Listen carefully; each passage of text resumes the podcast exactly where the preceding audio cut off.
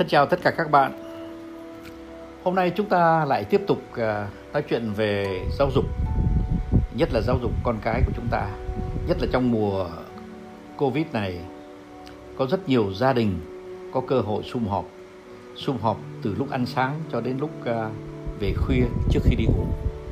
Thành thử có rất nhiều thời gian để cho các bậc phụ huynh, à, nhất là những bậc phụ huynh nào yêu con có cơ hội để nắn nót đứa con của mình, có cơ hội để tạo cơ hội ờ, cho đứa con nó sớm trưởng thành.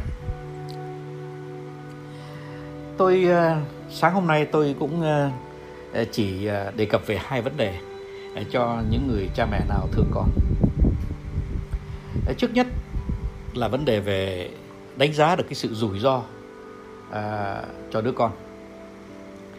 Tất nhiên rồi, trong cuộc đời này cái đứa con lớn lên nó phải tập đánh giá cái rủi ro mà nó sắp sửa phải đối mặt. À, ngay khi mà nó mới lớn lên thôi vào khoảng à, lúc 9 tháng thì đã có những đứa bắt đầu tập tĩnh muốn tập đi tập đứng à, tập bò tập lẫy.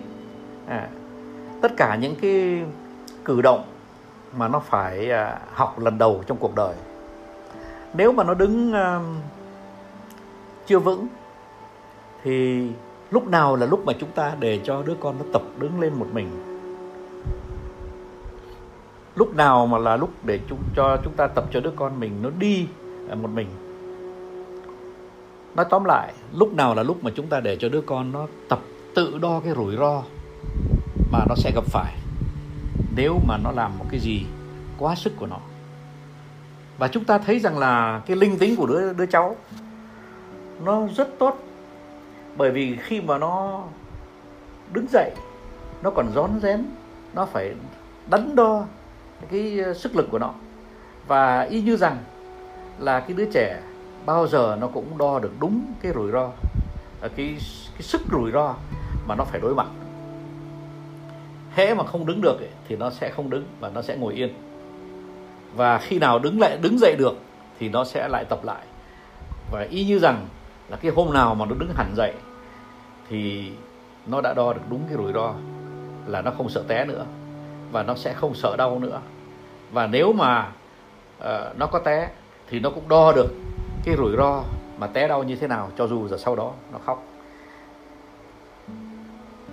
Cả cái cuộc đời nuôi con và dạy con là giúp cho con đo được cái rủi ro mà nó sẽ phải đối mặt cái đứa trẻ đi học hoặc là cha mẹ nào mà để cho con đi à, học ở nước ngoài một mình, tuổi nào là tuổi rủi ro không cao quá, tuổi nào là cái tuổi mà rủi ro có thể đối mặt được.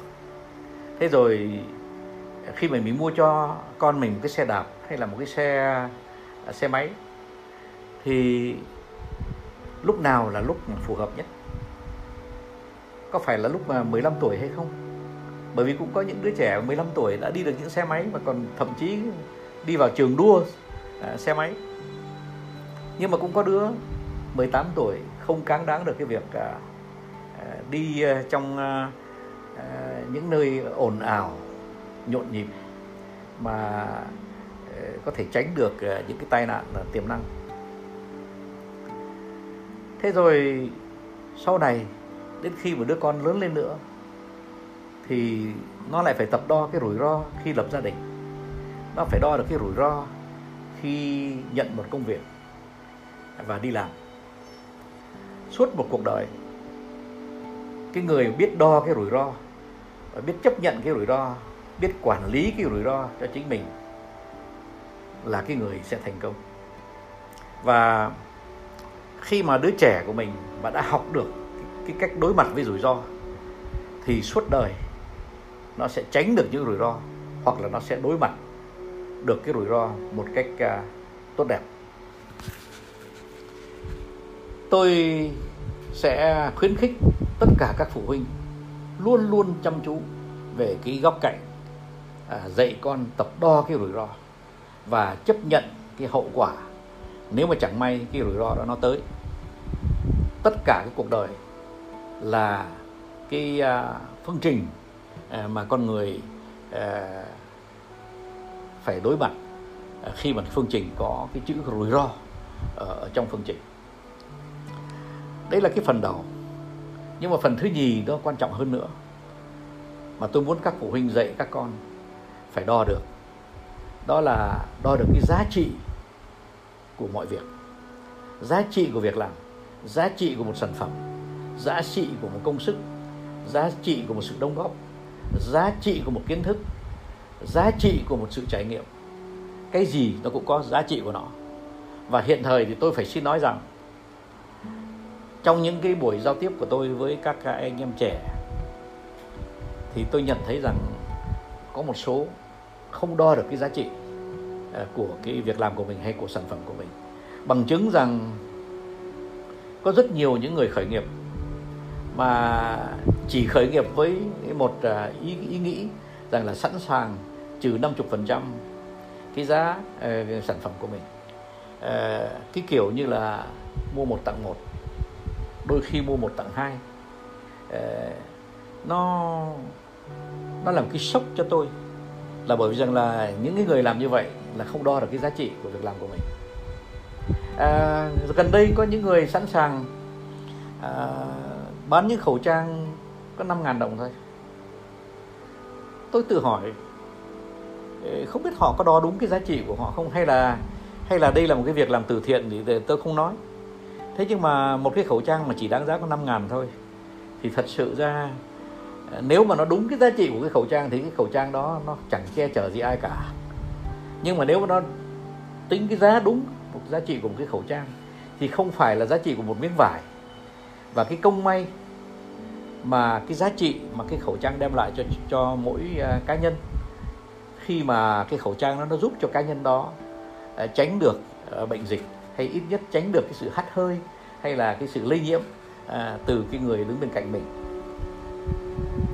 Tất cả đều là một vấn đề giá trị. Và khi mà lớn lên đi ra làm uh, các cái uh, đi kinh doanh thì lại càng cần mỗi à, cá nhân đo được cái giá trị của việc làm của mình, đo được giá trị của sản phẩm của mình. Và không những giá trị của sản phẩm của mình đối với chính mình, mà là còn cái giá trị mà xã hội đánh giá vào cái sản phẩm của mình. Thì cái đó mới là cái điều khó. Tất nhiên, nó cũng có những cái à, phương pháp đo giá trị mà các à, sách quản lý, quản trị hoặc là các nhà chuyên môn, chuyên gia có thể giúp chúng ta đánh giá được thế nhưng mà không phải.